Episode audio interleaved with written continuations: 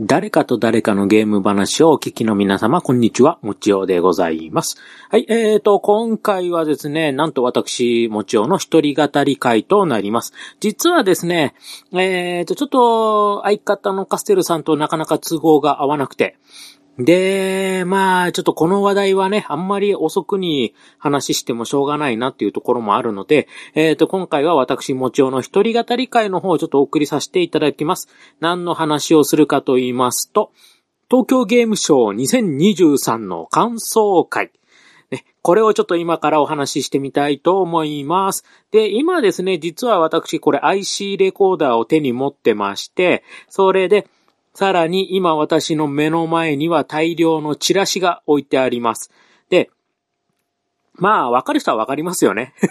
東京ゲームショー2023で実際に私がもらってきたチラシ。これをまあ、チラシをちょっとパラパラ見ながら、ちょっと、まあ、こんなゲームあったね、あんなゲームあったね、実際に、こう、会場内で見たもの、あとは、まあ、実際に遊んで自分が感じたところ、などなどをちょっと今回お話ししてみようかと思います。で、いろんなポッドキャスト番組で実際に東京ゲームショー2023のお話ってたくさんされてるね。そして、まあ私もたくさんこう聞いてます。まあそれぞれやっぱり見た人、まああと、なんて言うんですか？見た、こう、コースっていうのかな？どこを中心にね、見てきたのか。で、どんな感じで回ったのかって。それによって、やっぱりこう、同じね、こう、東京ゲームショー2023って一口に言っても、いろんなこう、楽しみ方がある。いろんな感じ方があると思う。で、じゃあ、あの自分、こう、もちおはどんな感じで東京ゲームショー2023を今回楽しんで、どんなゲームを遊んできて、そして何を感じたのか、そこをね、ちょっといろいろお話ししてみたいと思いますので、お付き合いのほどよろしくお願いいたします。で、実際にそのパンフレットとかそういうのをこう私ね、見て、そのパンフレットに書いてあることなどもお話をしつつ、こうちょっとね、やりますので、えーと、ちょっとこの IC レコーダー片手にね、ちょっと紙のパラパラめくる音とかそういうのもちょっと入っちゃうかもしれませんけど、そこはあらかじめご了承ください。はい。ということでね、えーと、東京ゲームショー2023、私、えーと、行ってきたんですけど、行ったのはですね、一般デイの初日。つまり、一番混んでる時。ね、やっぱりね、1日目2日目ってなるとね、あの1日目の方がね、結構マニアも多くて、そしてやっぱり、初日の方が混んでた。今回初日の方が確か9万人ぐらい。で、2日目の方が7万人ぐらいって、2万人も違ったんですよ。だからね、やっぱりこう、普段だと私2日目のね、日曜日の方で行くんですけど、まあ今回ちょっと1日目で行ったら案の定やっぱり混んでた。っていうね、ところはありますが、さあ、じゃあ実際にその会場内でいろいろ遊んだゲームのチラシなどもね、ちょっと見ながら、ね、ちょっとお話ししてみたいなと思うんですが、えーとね、あの、実際に会場で遊んだゲームのちょっと順番はね、若干変わります。ね。ちょっと、あのー、私が順番にこう見てきたじゃなくて、もうね、私ね、今回の東京ゲームショーは手当たり次第にね、なんか空いてる私有台があったらもう、あのー、これで遊んじゃえみたいな感じで遊んできましたので、それで遊んだゲームの感想をね、ちょっと言ってみたいなと思います。で、えっ、ー、と、じゃあね、まず最初がね、こちらえーと、これがですね、達人ですね。はい、達人ブースのところにありました、スノーブラザーズワンダーランド。プレイステーション5、プレイステーション4、スイッチなどで発売予定となっております。で、チラシの方にはですね、怪物を雪で固めてキックで吹っ飛ばせ、スノーブラザーズ伝説新章の幕が開くということで、はい、えーと、ありますけど、ね。えーと、スノーブラザーズってもともとね、昔アーケードであった固定画面のアクションゲームでして、ね、えーと、さらわれたお姫様を助け出すために、このスノーブラザーズね、この主人公の二人が、ね、雪だるまなんですよね、このスノーブラザーズって。ね、雪だるまの二人が敵を雪で固めて、そして蹴飛ばし、ね、そし、そうするとその蹴飛ばされた、その雪だるまが相手の方にポーンと飛んでって、まあ、他の敵も巻き込んで、みたいな感じの、コミカルタッチのね、アクション、固定画面のアクションゲーム。で、最近はちょっとね、あんまりいい、覚えられ方されてなくて、もう、スノーブラザーズはプレミアゲームだ、みたいなね、ちょっと印象がね、すごく強いんですけど、そのスノーブラザーズ、ね、ゲーム的にはね、あの、バブルボブあるとかね、あとはなんだ？固定画面タイプってなんだろう、えっ、ー、と、どんどこどんとかになるのかな？まあ結構対等系でね、よくあったりとかするんですけど、ね、まあそんなのと同じタイプ、東亜プランでね、作られてたゲーム、それの、えっ、ー、と、最新作ですね。で、これが私有台になってまして、で今回は、あのー、まずね、画面構成がだいぶ変わってるんですよね。で、今までは固定画面のアクションだったんですけど、今回はスクロールタイプ。で、えっ、ー、と、視点としては斜め上からのちょっと見下ろしな感じの。ね、これなんかアクション RPG とかの、まあ、視点に近くなった感じですね。で、えっ、ー、と、アナログキーでグリグリ、えっ、ー、と、キャラクターを動かして、こうね、えー、弾も、ね、敵も、ね、こう、上、斜め上からのクォータービューのちょっと立体視点みたいな感じになってますけど、ね、だからまあこれまでの、スノーブラザーズとね、正直、そんなに、なんていうのかな、こう、まあ、確かに言われてみればスノーブラザーズだね、っていうとこなんだけど、まあまあ、これまでの知らなくても全然普通に遊べるんじゃないかなって思います。で、えっ、ー、と、曲がね、昔のまんま。昔の曲のアレンジ。ね、ちょっとそこはね、ニヤッとね、えっ、ー、と、しましたけど、ね、まあ、それはまあ別に知ってても知ってなくてもっていうところがありますので、えー、このスノボラザーズちょっと遊んできましたけど、結構ね、これ、えっ、ー、と、面白かったですね。まだね、発売日とかそういうのはこれチラシに書いてないな。2024年のね、発売予定となっております。で、この達人ブースっていうのがね、旧東亜プランの、ね、えっ、ー、と、IP を持ってるね、えー、ところでございまして、でね、そこでね、あの、展示されてたやつが、これもう一個ね、はい、えーと、東亜プラン、アーケード作品がスマートフォンで完全復活ということで、えーと、東亜プランアミューズメントアーケード、ね、はい、スマホでできるっていうのがすごいんですよね、これ。で、まだね、ちょっと配信が開始されてないんですが、これね、えっ、ー、と、メインとなるアプリをダウンロードした後に、それぞれのソフトを買い切りタイプで追加していくという形になっています。で、えっ、ー、と、基本のアプリをダウンロードすると、なんと達人がついてくると。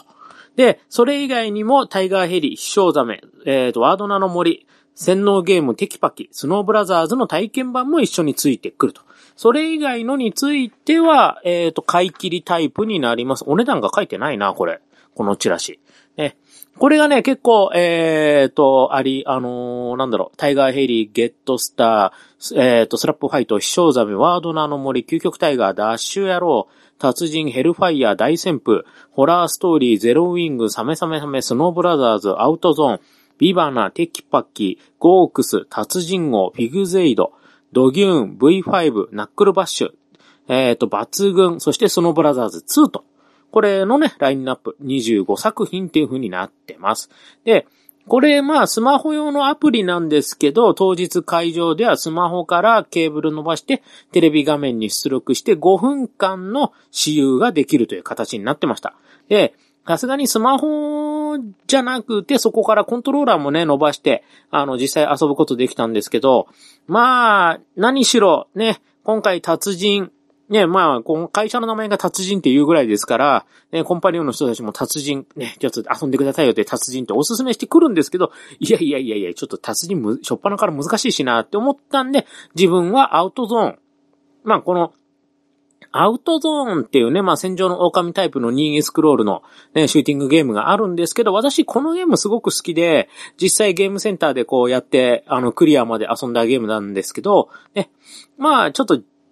会場内でね、結構他の人も見てる中で、もうなんか5分間好きにやってくださいって言われて、あんまりヘッポコなプレイもね、できないのでね。なので私ちょっとアウトゾーン、アウトゾーンでちょうど2面ボスぐらいまでだったかな。えっ、ー、と、ギリギリなんとか、こうかなりね、急いで駆け抜けるとそれぐらいまで5分でいけるんですけど、ね、それで遊んでましたね。で、先ほども言いましたね、えっ、ー、と、スノーブラザーズと、アウトゾーンって実は CD がね、あのー、サントラが同じカップリングだったりするんですけどね。まあ、あのー、まだ配信日が書いてないので、ちょっと今後どうなるのかなというところではございます。まあでもね、最近のスマホって性能いいから、この当時のゲームぐらいだったらね、まあかなりいい感じで動いてくれてました。で実際ね、遊んでてそんなにね、自分は違和感を感じなかったですね。はい。で、えーと、まあちょっとレトロゲーム系のところで話もうちょっとしますと、あの、会場でね、私あれ遊んできましたよ。イーグレット2ミニの追加ですね。の第2弾、カピネットブースにしっかり置いてありましたよ。ね。今回の目玉はナイトストライカー。で、ナイトストライカーなんですけど、当日会場内であの展示されてたのは、ナイトストライカーと、さらにサイバースティック。はい、こちらの環境で遊んでくださいっていう風な展示になってました。で、まあ、やっぱりね、こう、ナイトストライカーは今でもやっぱ人気がすごいですね。もうね、い、あのー、そこのブースのところの見たらね、あのー、結構やっぱりやってる人がいまして、あ、でもいや、自分もやっぱちょっとナイトストライカー、サイバースティック触ってみたいなと思って順番で、ね、あ、あの、並ぶんでね、そんなに待たなかったかな。うん。まあ、ちょうど前に2組ぐらいしかいなかったので、まあまあ普通に、あの、ちょっと待てばすぐできますよ、なんて言われたんで、こう、やってたんですけど、ね、あのー、ちょうどね、自分が並んでた時にね、あのー、プロデューサーのね、エガッピーさんもね、あのー、まあ、番組、以前ね、こう、YouTube のね、番組とかでね、あの、紹介してた方、あ、どっかで見たことある人だ、みたいな。確か私、去年も話したよね。ちゃんと今年もいた、みたいな感じでね、えっ、ー、と、会場でエガッピーさんとちょっとお話もできたりして、ね、まあ、いろんなね、こう、お話も待ってる間にもね、あの人サービス精神オフフで、ね、こう、いろんな、こうね、並んでる人たちともね、気さくにお話ししてくれて、ね、なかなかね、そのソフトは難しいんですわ、とかね、こう、結構ね、あの、ぶっちゃけトークみたいな感じでね、こう、待ってる間もね、すごく楽しく、ね、あの待たせていただいたんですけど、まあ、ナイトストライカーの好きな人たちはガチ勢ばっかり。ね。あの何ですかね？もう、あの、やめてあの、私、前並んでた2組はね、もう、2組ともね、とりあえず、あの、ステージ1、2ぐらいはもう、あの、パシフィットプレイは当たり前だよね、みたいな。あの、プレイしながらずっとエガッピーさんと喋りつつ画面見ないで弾避けてるみたいな、そんなレベルの人たちばっかりが並んでて、何？みたいな。あの、すいません。自分が、ここまでできないんですけど、やっていいですかと思わずね、自分のプレイの時には言っちゃいましたけどね。はい。あの、サイバースティックもね、ちょっと初めて触るというところもあって、自分、サイバースティック実際触ったことなかったんですよ。自分がこうアナログスティックで使ってたのはメガドライブの時のね、いわゆるカブトガニ。あっちはね、もうかなりね、こう、やりやすいなと思ってね、やってたんですけど、ね、電波新聞社が出してた普通のね、こう横長タイプのね、サイバースティックのあちらはね、実際触るのが初めてだったんでやってみたんですが、型と思って。アナログなのに意外と型っていうのと、あと、まあ多分新品が置いてあったから、まあそういうのも若干あるのかなっていうところと、その、なんかね、もう、スティックのね、倒し具合と画面のね、スクロールの感じが自分の中でね、どうもそこがズレがちょっと出ちゃって、弾がいまいち避けづらいっていう。なんだろうなと思って、なんかその、スティックの入力角度のところの自分のイメージと、多分、だからゲーセン、アーケード版、ゲーセンのね、こう、スティックの長さよりかは明らかにサイバースティックが短い中で、で、まあ一応アナログ部分としての稼働は同じでっていうところで、その、稼働角度のイメージが多分自分ずれてるんだろうなって、こう、プレイしながら、あれ？なんでこの角度でこのぐらいしか動かないんだろうって、なんか俺、うん、まあ会場だし、まあしょうがねえなとは思いながらやってたんですけど、なんかその辺の違和感がずっとね、拭いきれなくて、いまいちサイバースティックに魅力を感じなかったですね。で、まあ当然のことですけど、まあ移植自体はまあとてもよくできてる。うん、ここで弾3発撃ってきて、次ここね、流動ミサイル4発とか、そういう、まあ自分の覚えてる範囲でのところではもうほぼ完全移植。ね、若干、ラグる瞬間が一瞬こうちょっとあるんですけど、まあまあまあ、でもそれでも、元のも確かここは一瞬ちょっと遅くなるよなとか、多分ね、そういうところまでかん、ある程度完璧にね、再現してるところじゃないかなと思って。うん。だからね、出来自体はもう素晴らしいなって本当思いまして、まあ、よう移植するわっていうところでしたけどね。はい。ね。なので、まあ、あの、ナイトストライカーね、好きな方には当然遊んでいただきたいしね、素晴らしいゲームではあるんですけど、自分はサイバースティックにそこまで惹かれなかったなという個人的な印象でございます。うん。あ、あまり自分は高級品は合わないんだなっていうね、ちょっと思ったりもしましたけどね。で、えっ、ー、と、イグレット2ミニは他にも展示もう一台の方がありまして、で、ある1グループがね、そこでね、こう、そのイグレット2ミニもう一個の方を独占してなんかね、盛り上がってて何やってんだと思ってみたらね、やっぱりあれですよ、ゆうゆうのクイズでゴーゴーでございますよ。ね。まあみんなで頑張ってこう、クリアを目指そうみたいな感じでね、それ3番とかね、後ろの方からもね、こういろんなヤジが飛んだりなんかしてね、かなり盛り上がってましたね。うん。ああ、やっぱね、クイズゲームはやっぱああやってみんなで楽しむのはありだよなーっていうね、それをね、ちょっと感じさせる展示でございましたけど。ね。あと、えー、っと、まあ、レトロ系と言いますと、もう一つ私あれ遊んだのがあります。フォーメーション Z。フォーメーション Z が今回リメイクされますね。で、えっ、ー、と、リメイク版のフォーメーション Z 私ちょっとつぶやきもしましたけど、残念ながら、あの、ロボット形態で海の上をジャンプ、ジャンプ、ジャンプみたいな、そういうのはちょっとできませんでした。おかしいな、このタイミングでいけたんだけどな、とか思って。なんか周りから見てる人、あの人何やってんの？みたいな。海に何回も落っこってるよみたいなね、こう、痛い視線を感じながら、いやいやいやいやいやいや。フォーメーション Z といえば海の上をこうジャンプしながらこうギリギリのところでやるでしょっていう、なんか一人でね、そういう勝手に、えー、そんなことやってましたけど。まあ、やり、まあ実際こう、まだまだね、こうゲーム的には、ね、うーん、なんかまあ、いわゆるありがちなリメイクだなというところで、かなりね、あのー、まあロボット形態、飛行機形態で飛行機の時のね、エネルギーがどんどん減っていく中で、途中で敵倒してとか、そういう、で、あと、まあ、やっぱり今時なんでね、結構ポリゴングリグリで動きますので、かなり画面は昔に比べて派手になったり、途中で画面の奥からね、こう、あの竜巻とかがね、そういう、まあトラップみたいな感じで起きたりとか、そういうのもあって、ね、ボスキャラとかもだいぶリアルになってって、ね、ところではございますが、まあ、そういったのはまだまだ、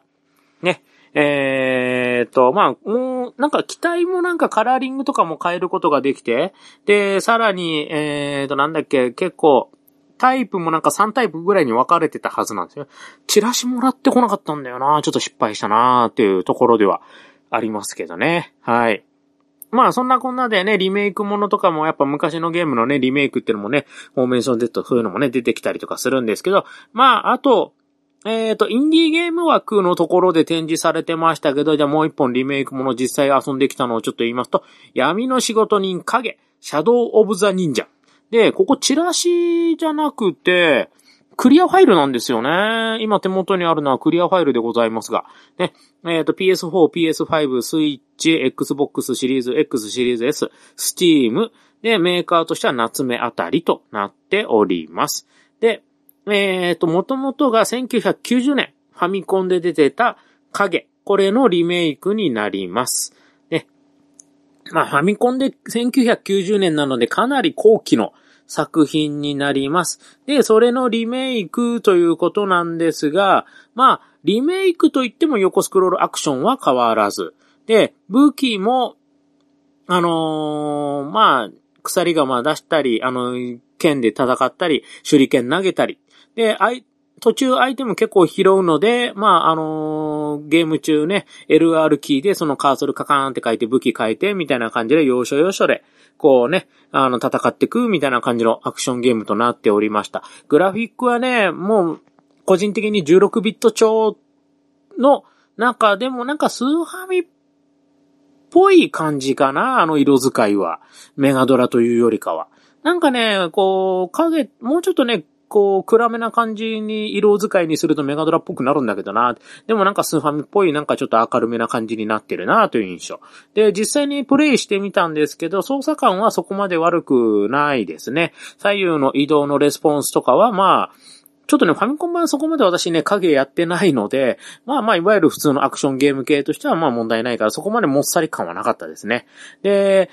えっ、ー、と、LR キーとかも含めてかなりボタンは駆使して戦うタイプですね。ジャンプと武器、アイテム、あとはその LR のところでそのアイテム切り替えみたいな感じなので、結構ね、ボタンをフルに使ってかなり忙しい形になります。で、えっ、ー、と、体力一気性になりますので、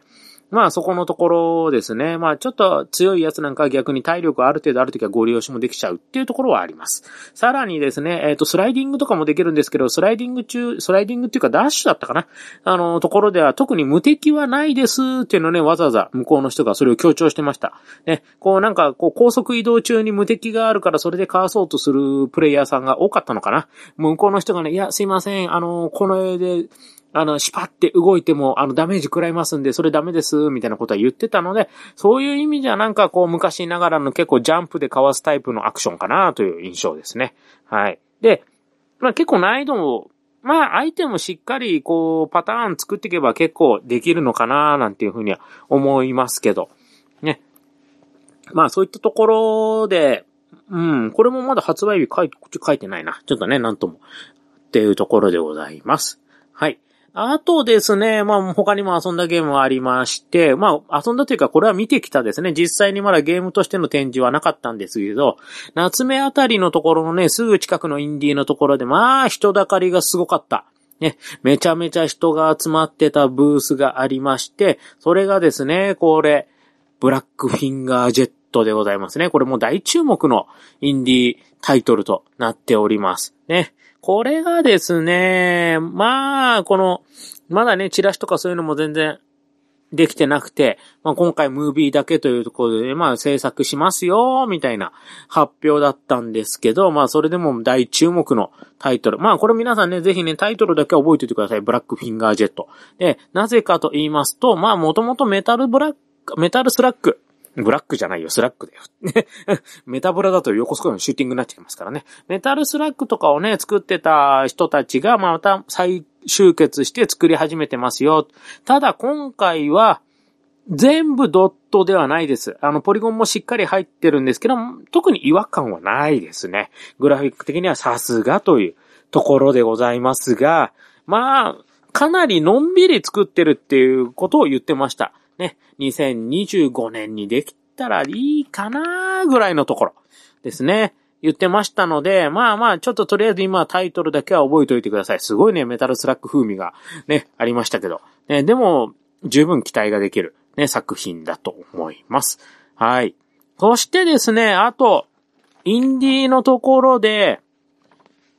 個人的にね、ぜひね、ちょっとタイトル覚えておいていただきたいのが、えっ、ー、と、私が珍しくね、RPG を紹介します。エレマスタ。これですね。こちらをちょっと紹介します。なぜかと言いますと、このエレマスタっていうのは、RPG スクールで今実際に作られているゲームとなります。出会いと別れで強くなるオープンワールド RPG なので、もうまんま、あのー、RPG スクールの画面のね、あのー、ゲームとなってるんですが、まあ何しろですね、スケールがめちゃめちゃでかい。えー、っと、まあこれチラシね、ちょっと見てますけど、ね、えー、っと、エレマスタの歩き方。仲間になるキャラクターは総勢300名、えー、以上ってなってますね。えー、っと、町、洞窟、遺跡、350箇所以上。武器、防具も2000種以上っていう、もう、かなり、スケールがでかい RPG となっております。そして、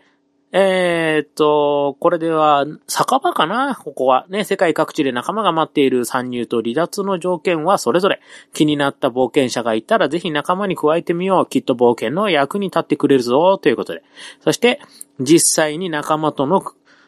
冒険をして、えー、っと、仲間との組み合わせで連携が発動最強のパーティーを探してみよう。さらに、えっ、と、仲間と絆が深まるとスキル獲得。ということでね、まあこう、いろんなね、こう細かい、まあ、あの、ミッションをこうクリアしながら仲間を特会引っかえ、そして世界を冒険していくというタイプのものでございます。ね。これがね、フルドットなんですよ、グラフィックが。ね。で、フルドットのね、オープンワールド RPG ということで、懐かしい、これチラシにも書いてある懐かしいドットの世界であなただけの旅路をね、紡いでくださいねということで、エレマスターなんだけど、まあ、本当ね、グラフィックが綺麗。で、えっ、ー、と、ぜひね、これはね、ちょっとエレマスタで、あの、ググっていただいて、こういうグラフィック絶対好きな人いるだろうなーっていう昔ながらのこういうドットのね、細かさはで、今でもこういうドット打つ人いるんだよっっていうのはね、ぜひね、ちょっと覚えておいていただきたいと思います。で、これね、ちょっと個人的な話になるんですけど、ね、あのー、私、ね、今のポッドキャストをやる前に、ホームページをね、ちょっと作ってた時期があるんですけどね、あの、まあ、もちろんのゲーム大好きっていうね、ホームページ作ってたんですけど、その時にね、ちょっと、あのー、このドッターさんね、まあ、ホームページでちょっとつながりがありまして、そして、ね、その時にね、あのー、ちょっとね、イラストね、こう、いくつかいただいたりしたこともあったりしたのでね、私個人的にはね、このエレマスターはちょっと応援しております。ね、久々にね、このドットを見て、変わんないな、この人っていうね、ほんと、昔も今も相変わらずもうめっちゃ綺麗なドット打つなーっていうね、さすがだなーというところで、ぜひぜひね、ちょっとね、エレマスター、ぜチェックしていただきたいと思います。ね、RPG スクールでこう、あやる人はやるんだなっていうのがね、ちょっと感じられるかなって思いますので、よろしくお願いします。ね、ちょっとインディーゲームのね、ところをちょっとお話ししましたけど、まあ、それ以外にももちろんいろんな作品ね、見てきました。えっ、ー、と、チラシちょっとね、パラパラ見ながら、え、なんで大手のところを全然言わないんだっていう、ちょっとね、大手のところのチラシが出てこないんですわ。あれ？どこやったっけかな？はい。えー、っとね、えー、っと、出てこないな。あ、あ、よかった。フォーメーション Z のチラシ出てきた。はいはいはい。ちゃんとね、さっきのフォローしとこう。えー、っと、フォーメーション Z ですね。プレイステーション5、Xbox シリーズ、Steam、2024年発売予定。で、えー、ジャレコの名作アクションフォーメーション Z の人型ロボットと戦闘形態、戦闘機形態を使い分ける。ゲーム性や操作感を引き継ぎつつ、ということで、えっ、ー、と、シティコネクションとグランゼーラの共同制作ということになってますね。3機のメーカーをカスタマイズして、出撃と書いてあります。ね、今回ね、結構ね、あのー、もう一つね、実はリメイクものがありまして、これね、自分遊べなかったんだよな。ファイナルエクセリオン。ね。エクセリオンもね、同じなんですよ。ね。これね、会場でね、ちょっと見たんですけどね、やれなくて。ちょっとね、あれだったんですけどね、残念っていうところだったんですが、ね。あと、ラッシングビートもね、またリメイクになるんですよね。そんな感じでね、ちょっとなんかリメイクもの結構多いですね。まあね、新規に IP 作るよりかよっぽど楽だなっていうところはあるんですが、ね。あとは、ああ、これはもう今実際にサービス始まってますね。はい。ヒロアカ。ね。バンダイナムコのところでね、展示してましたね。ヒロアカーツの基本プレイ無料ということで、オンライン24人対戦ゲームというね、これもね、結構ね、大々的にやってましたね。9月28日リリース予定ということで、今実際にも配信が開始になってます。3人1組24人の大乱戦をチームで勝ち抜けと。それぞれの個性を活かして戦えということでね、ヒーロー、ヴィランらしくあれ。連携してチームで勝利をつかめとなっております。で、これはもう実際に配信になってましてね、フィールドがね、かなり、あ、あのー、これまでのエイペックスとかに比べると、やっぱり狭いですよね。で、あのー、すぐ、いろんなところでも乱戦が勃発するという、ね、感じですけど。ね。まあ、そういった意味では、ね、まあ、サクッと遊ぶにはいいかなというところではあるんですけどね。はい。そして、あと、今ね、チラシ、これね、チラシっていうレベルじゃないなっていうのをちょっと一つ紹介したいんですけど、レベル5。えっ、ー、と、レベル5は実は25周年ということで、えっ、ー、と、配ってた、会場内で配ってたのが、これもね、25年の歴史を、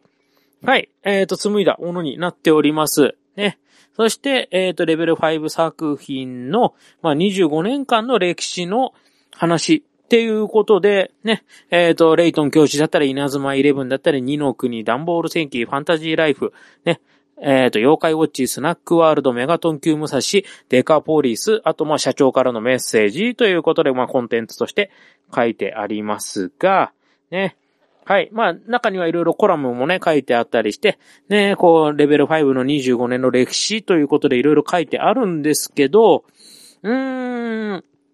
1998年10月にレベル5ができまして、その次2000年にダーククラウド、あとダーククロニクル、あと2004年にドラゴンクエスト8、あとローグギャラクシー、ジャンヌ・ダルクーナ、で、レイトンに、稲妻イレブンに、みたいな感じでこの流れになってるんですけど、ね。えっ、ー、と、うん、あの、どこを見てもおかしいですな。あの、トゥルーファンタジーライブオンラインが書いてないというのが個人的には非常に不満がありまして。はい。あなので私、あの、未だに、あの、根に持ってますんでね。あの、レベル5の裏切りというところでね、ドラクエにね、あの、技術だけ持ってね、移動してったのね、この恨み、Xbox ユーザーとしては絶対ね、もう、忘れることができませんのでね。はい。なんで書いてないんだということは非常に不満に思っているんですが、はい。ね。まあ、わかる人だけ分かってください、今のところはね。まあです。あとはですね、はい、えーと、他のもチラシちょっと見ていきますが、そうそうそう。バンダイナムコね、今チラッとね、あの、ヒロアカのことも言いましたけど、えっ、ー、と、バンダイナムコ、それ以外にも実はいろんなゲーム私遊んでいきまして、まず、鉄拳8。ね、えっ、ー、と、あらかじめ申し込みしてたら当たっておりまして、鉄拳8ね、私有がということだったんですが、ね、実際に私有してみては、あのー、つい、あ、あの、X の方でね、つぶやいた時にはね、うん、いまいちみたいなことで私書きましたけど、いまいちなのには訳がありまして、私有がね、対戦オンリーだったんですよ、対人の。で、えー、っとね、私、私有してる間ね、一回も勝てませんでしたわ。もう、あの、相手がガチ勢だとシャレにならん。もう何にももう、何もできずに終わりました。ぶっちゃけ。もう、ずっと浮かされてコンボ決められて、なんかラウンド取られて、次になったらこっちなんか技とかのこういろいろ試してる間に一方的にボコボコになって、ね、じゃあ次の対戦したら相手キャラ変えてまたそれのコンボチェックみたいなそういうのだけを、それの相手だけをひたすらやり続けさせられるというね、もうなんだこれやっていうね、もう鉄拳8なんか最低じゃんっていうふうに思いましてね、もう相手プレイヤーもね、あ、ごめんなさい、もうなく、一方的にね、こう、ボコり続けるというね。もう何このゲームっていう。あの、初心者に大変優しくないシステムでね、何だったんだろうっていうね、あのー、のが正直なところですね。えー、いや、鉄拳は自分はいいわっていう。というか、あの、会場内でコンボチェックとかやめてくれよっていうね、ところをね、あの、少しはさ、これさ、対人っての分かってんじゃんっていう、少しはこっちに試させろよっていうね、ちょっと思ったりもしましたけど、それすらさせることもなく、えっ、ー、と、1ラウンドもね、取らせてくれることもなく、一方的にボコられ続けるというね、最低なね、10分間をね、味わいましたんでね。はい。あの、鉄拳やってる人たち最低ですね。本当に。もうあの、鉄拳勢とね、あと鉄拳プレイヤーは私一気に嫌いになりましたんでね。うん。あ、鉄拳やってる人たちってこういう人たちなんだ。自分たちだけが勝てばいいんだっていうのね、すごくね、感じましたので、あのね、ストロークとかはね、そういうのないんだけどなぁ と思ってね。あの、初心者っていう相手が分かったらせめて一本は取らせてくれるとかそういうのはあるんだけどなぁって。鉄県勢はなんかね、周り見てても結構そんな感じでね、あの自分がこう、並んだ時の支給はね、もうなんかどこを見てもなんか一方的にね、こうボコボコね、一部の人たちだけが相手を潰し続けてるみたいなね、それをかなりね、それが相手がね、こう小学生ぐらいの子供だろうがなんだろうが、けこう、向きになってね、戦い続けて潰し続けてるの姿を見てるとなんだかなーっていう、なんか、鉄拳って民度低いんだなーっていうのをすごくね、あの、TGS 会場で感じましたんでね。はい。ああ自分はいいわ、鉄拳は、っていうふうにちょっと思った次第でございます。ね。はい。あとはですね、えー、と、そうじゃないっていうね、まあ人ももしかしたらいるかもしれませんけど、少なくとも私が見た中ではそういうのを感じましたのでね。はい。あの、あえてこれは私は言わさせていただきます。はい。うん。一本ぐらい取らせてくれたっていいじゃんって思うんですけどね。そうじゃないのねっていう感じがね、なんかもう一生懸命、なんかとにかく早く、時間内で早く回して全キャラ触りたいっていうのがすんごくね、感じられてね、非常にね、不愉快な思いしましたのでね。はい。まあ、あえてここは私は いやいや、こっち全然あの、技とかもわかんないし、ボタンもよくわかんないし、あれ弱宗教じゃないの？鉄拳っていうね。そっからですからね、もう。あの、全然自分鉄拳やってないんでね。あの、コンボとかもわからんし、なんか浮かせ技でなんだとかそういうのも全然わからんし。うん。なんだかな？っていう感じでしたね。はい。なので、えっ、ー、と、うん、なんかこう、一気に自分の中での鉄拳の、なんかこう、見方がね、こう一気に悪い方にグッて傾いた瞬間ではありましたけどね。こんなゲームだったっけかな、鉄拳つっっていう思いましたけどね。うん。まあ、対戦ものだからしょうがないんですけどね。はい。ということで、えっ、とね、あと、同じく、えっ、と、バンデイナムコンブースでもう一個、えっ、と、触ってきたのが、サンドランド。ね。まあ、あの、サンドランドはね、もともと自分、あの、原作の漫画大好きで、で、今回アニメ映画にもなりまして、もうもちろん映画も、もうもうすぐ、ね、公開当時すぐ見に行きましたんでね。映画も良かった。で、まあゲームの方についてはまた今度、カステルさんと話ししながらちょっとね、そこはじっくりと、これこそじっくりとね、あの、20分間しっかり遊んできましたんでね、あの、係の人に怒られながらね、はい、あの、メモ取るのやめてくださいとかね、こう、ダメなの？っていう、メモ取りダメ？っていう、うん、怒られながらね、えー、ちょっとやってましたけど、ね。だって、しっかり話すためにはね、しっかりプレイ中にメモ取りたいのに、と思ってね、それ、はい、怒られましたね。え、そういったところもね、ちょっとね、ダメなんだなーっていうところではございましたけど、ね。そんな中でも、はい、しっかりと、えー、あのー、遊んで、いろんなことを思い、あのー、見てきましたし、持ってきましたので、それはまたね、サンドランドはね、サンドランドだけで、多分ね、結構話せるんじゃないかなと思いますので、そちらはまた後日のお楽しみという形にしたいと思います。はい。ということでね、まあいろいろともう結構これでもう30分近く話してますが、えっ、ー、とね、あと遊んだゲーム、まああのインディーのところでジェットコーラはね、とりあえずね、一生懸命振って飛ばしてきましたし、ね、あのモンスターエナジーはちゃんともらってその場で飲んできましたし、あとは、あのー、まあ、これはゲームとはね、直接は関係ないですけどね、あの、ポッドキャストのね、えっ、ー、と、番組の、ね、はい、えっ、ー、と、ゲームでお話のね、ケインさんとか、あとは、うんあの、クックさんとかもね、ちょっとお会いしてお話ししたりなどもね、しまして。ね、はい。まあ、こうやってね、ポッドキャスターさんとね、お話ししたりとかできるのも、まあ、ああいうイベントならではかなというところではございますけどね。はい。えーと、あとそうだ、告知してなかった。はい、えっ、ー、と、ゲームでお話の方に私ゲスト参加の方をさせていただきました。ね、えっ、ー、と、シロさんとケイン小杉さんがやってますゲームでお話のところで、はい、えっ、ー、と、私、ちょっとだけお邪魔しまして、簡単に昔のゲームの音楽の話をちょっとだけしておりますので、もしよろしければ、そちらの回も聞いていただけると幸いです。で、えっ、と、最新回がちょうどね、はい。あの、TGS の感想会とかもね、話してますので、そちらもよかったらね、聞いていただければと思います。まあ、この収録時点での最新回が TGS 感想会になってました。だからね、えっ、ー、と、自分が多分この TGS の感想会上げると多分自分が一番最後っていう感じがしなくもないんですけど、ね。はい。えっ、ー、と、そういった形でね、えっ、ー、と、いろいろ遊んできましたけど。あとね、えっ、と、何遊んだっけかな？スク、あ、スクエニのホームスタースの話、最後にちょっとしましょうかね。えっ、ー、と、スクエアエニックスのところで展示されてました、ホームスタース。ね。いわゆる、なんか、世間ではスプラトゥーンもどきみたいな言われ方をしております。ね。えっ、と、4対4の対戦の、まあ、TPS のシューティングゲーム。で、えっ、と、内容としましては、弾がね、泡なんですよね。泡を相手にぶつけて、相手をこう、ね、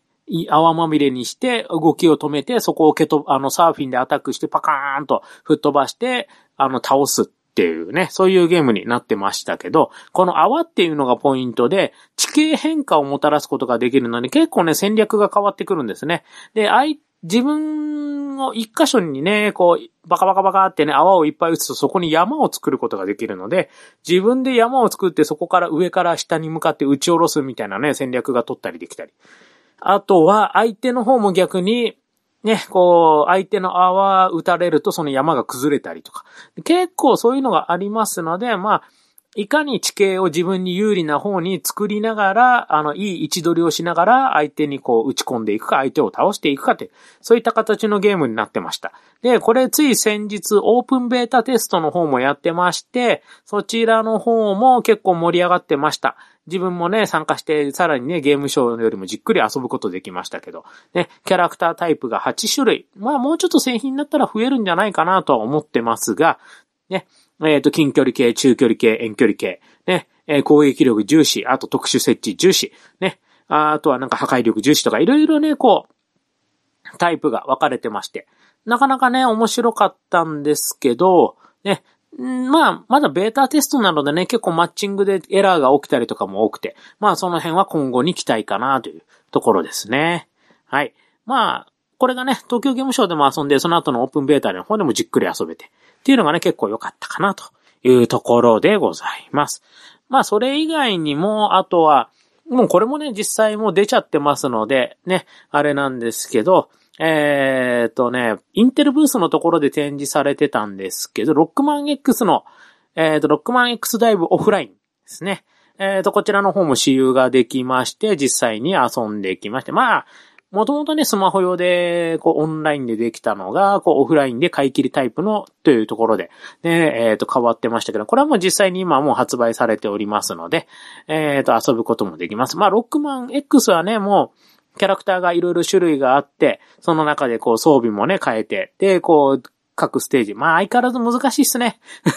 難しいところを攻略を目指していくなんていう感じのゲームとなっておりましたけど。ね。えっ、ー、と、まあここも大体ちょっとね、時間制限で、まあステージいろいろ遊んでみてくださいっていう展示でございましたんで、それもね、遊んできました。はい。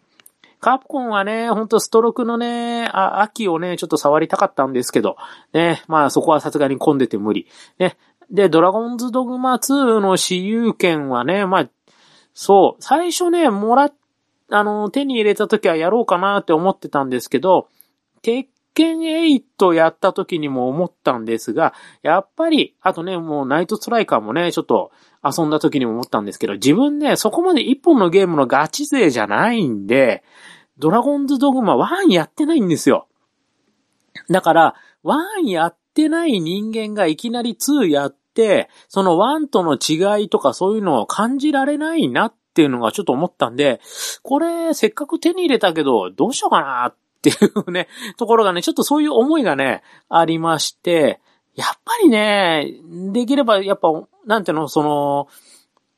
ワン、続編ものってやっぱ前作しっかりやってる人間がや、とか、あと今回すごいやってみたいんですよっていうね、やっぱそういう思いが強い人がやっぱ遊んだ方がいいかなっていうふうに思って、で、ちょうどね、あのー、まあ、途中でお会いしたね、ケインさんがね、そう、ソニックね、ソニックスーパースターズぐらいしかちょっと体験しよう全然できてないんですよ、なんつって。いやいや、じゃあ目玉、これあげるよって、これ東京ゲームショウで全然私有やってないのでちょっとつまんなくないとも思ったんでね。ぜひ、じゃあこれやってきてよつってね、あの、ドラゴンズドグマ2のね、私有をあげたんですけど、そう。だからね、鉄拳8で本当思った。ね。あのー、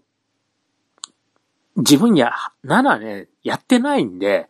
7から8への進化とか言われても全然わかんないし、ねそれでしかもね、実際やってもボッコンボッコンにやられ続けて何だったんだろうっていうのもあって、まあそこがね、うーんっていう感じもしたのでね、やっぱりこう、じゃあいいやっていうね、ちょっとさ、あの、ドラゴンズドグマ2のね、こう、意欲がどんどん下がっていくという。やっぱ続編ものって良くも悪くもなんだなーっていうのはすごく感じましたね。そういう意味では。ね。あの、で、しかもなんかそういう人をこう、ガッツガツでやってる人たちから言わせればなんか、うん、ゲームは遊びじゃねえんだよ、みたいなね、そういう殺気をね、すごく感じたね、えっ、ー、と、ところ、あの、ゲームショーだったっていう印象がすごくありますね。はい。あとね、同じくそれを思ったのがね、さっきちらって言った達人のところ、達人エクストリームっていうね、あの、達人の続編が出てたんですけど、まあ、やっぱり達人って結構難易度が高くてね、こう、結構すぐ、やっぱこう、私有もね、チラチラ見てるとやっぱすぐやられちゃうなんて人も多かったんですけど、まあ、やっぱりその中でもごくごく一部が、もういかにもこう、ね、シューターです、やってます感がすごくね、あの、プレイからもね、こう、すごく見えてくる人たちがいて、あ、やっぱこういう人たち相手の商売だな、シューティングは、なんてね、ちょっと思ったりもね、して。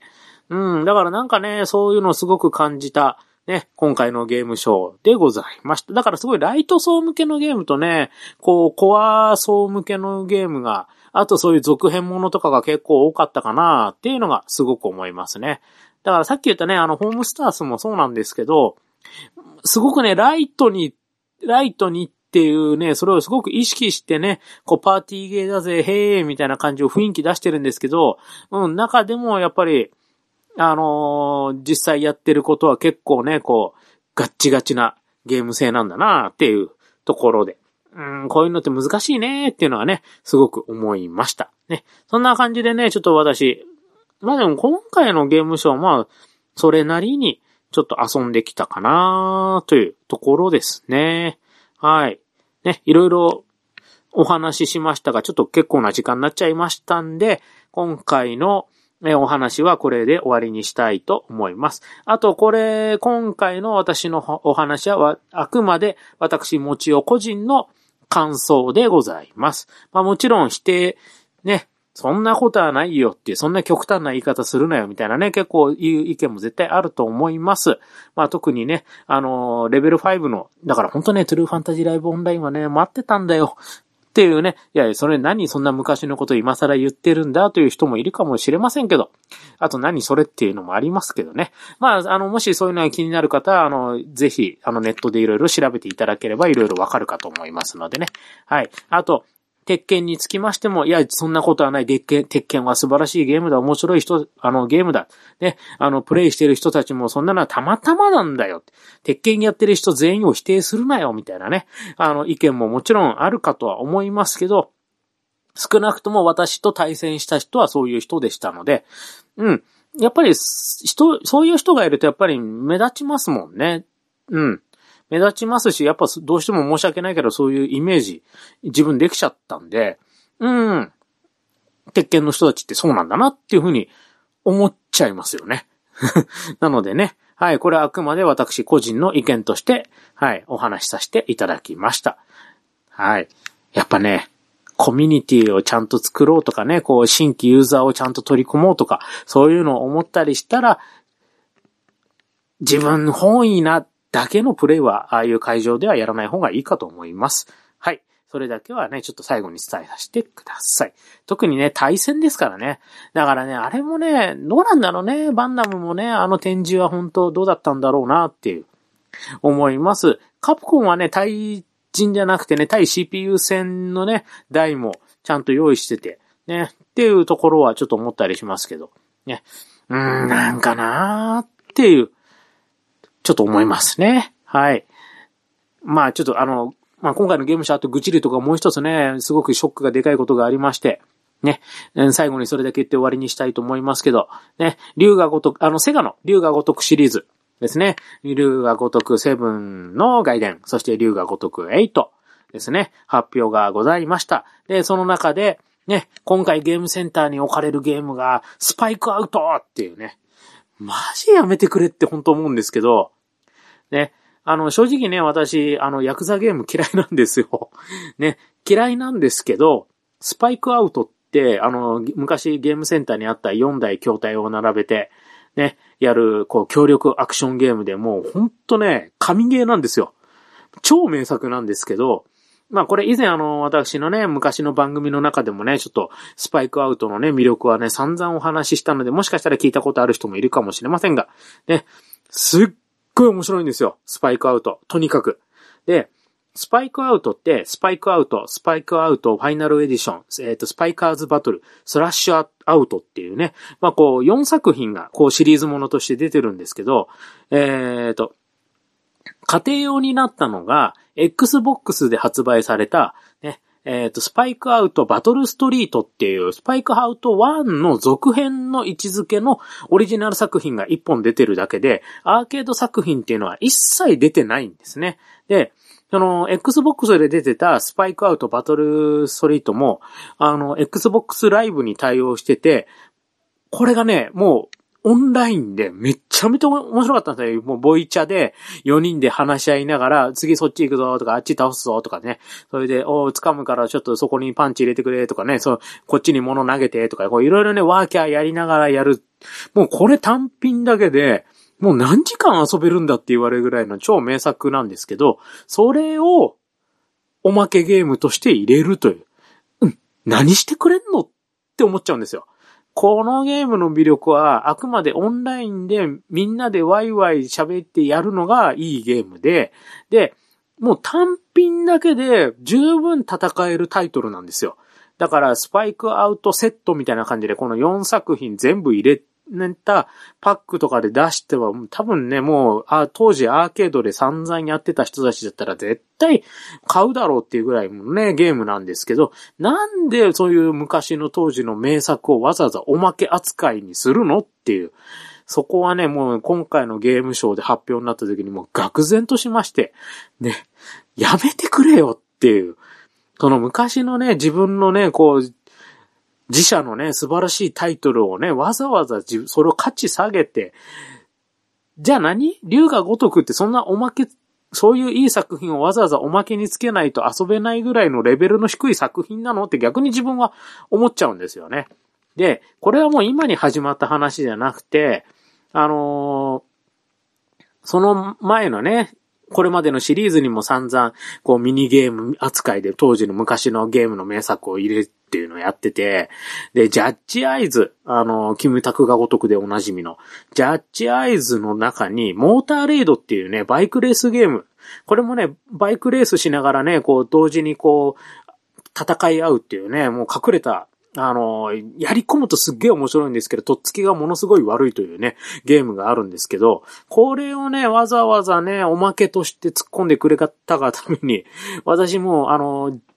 ジャッジアイズしょうがないから買いましたよ。何ギガも容量使って実際に遊ぶのはね、そのモーターレイドだけっていう。モーターレイドのためにフルプライス買いましたよ。でもそれぐらいやっぱりモーターレイドもすごいいい作品で、面白くて、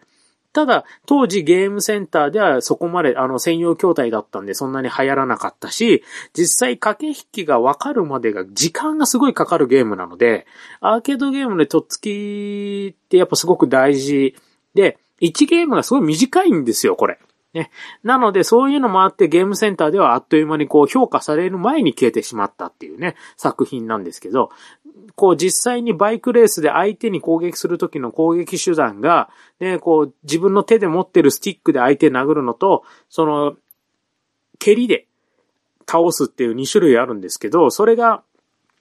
こう、うまく使い分けると、相手がスティック振り下ろす前に、こう、蹴りで出すと、こう、射程は短いけど、その分蹴りの方が早く出せて倒せるとかね。で、スティックは振りが遅い分、ちょっと遠くからでも攻撃ができるとか、そういう駆け引きがちゃんとあるんで、そこをね、分かってゲームすると、モーターレイドもすっごく面白いゲームなんですけど、それがまさかのおまけ扱いっていうね。だから、過去の IP をなんでこういうことするのかなっていうのは、本当ね、腹立たしく思ってたんです。ジャッジアイズの時にも。で、今回、竜が如くの最新作の方でもまたそれを、しかもスパイクアウトでやってるというね。ほんとね、もう、あのやめてほしい。そういうのは。あの、アーケード、アーケードゲーマーの自分としてはほんとショックがでかくて、何そのスパイクアウトの扱いっていうね、ところで、非常にもう、背がやめてよって本当思うんですよね、そういうところ。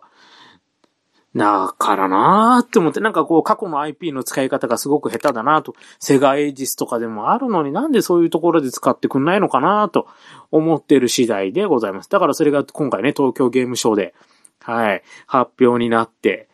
ガーンって、そういう意味でもちょっとショックが大きかった東京ゲームショウですね。セガブース自体はソニックスーパースターズと、あとアトラスのところのペルソナ関係がすっごい盛り上がってて、で、あの、時間時間でこう、ペルソナのショーをやると、まあ人がそっちに流れる流れる。ね。あの、私反対方向行きたいんですけども、流れにも、あー、みたいな流されてくみたいな、それぐらいのものすごい集客力を持ってて、ね。やっぱね、こう、アトラスとかも人気あるんだなとは思うんですが、はい。えっ、ー、と、今回ちょっとそういうね、不満もすごくあった TGS でございました。そういう感想会でございます。うん。ちょっと軽く話すつもりが軽く1時間でございますね。はい。ちょっといろいろね、思うことがあった作、あのー、東京ゲームショウだったりしましたのでね、今回のところはこの辺で終わりにしたいと思います。ね。えーと、あらかじめすいません。えーと、今回の配信を聞いて気分をね、不快に思われた方はごめんなさい。はい。ちょっと謝らせていただきますが、でも、ちょっと思ってたことはちょっと素直に話したいので、今回お話しさせていただきました。はい。それぐらいね、ちょっといろいろあったんですわ。はい。ということで、ここまでのお相手は、私、もちおでございました。今回のお話はこの辺で、また次回をお楽しみに。それではまた、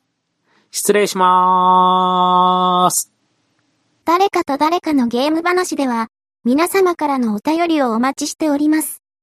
ツイッターのハッシュタグ、誰々ゲーム話でつぶやいてください。番組内で紹介させていただきます。また、メールでのお便りも募集しています。m, o, c, h, i, o, g, a, m, e, d, a, i, s, u, k, i, d, x, アットマーク yahoo.co.jp もちよゲーム大好き DX アットマーク yahoo.co.jp となります。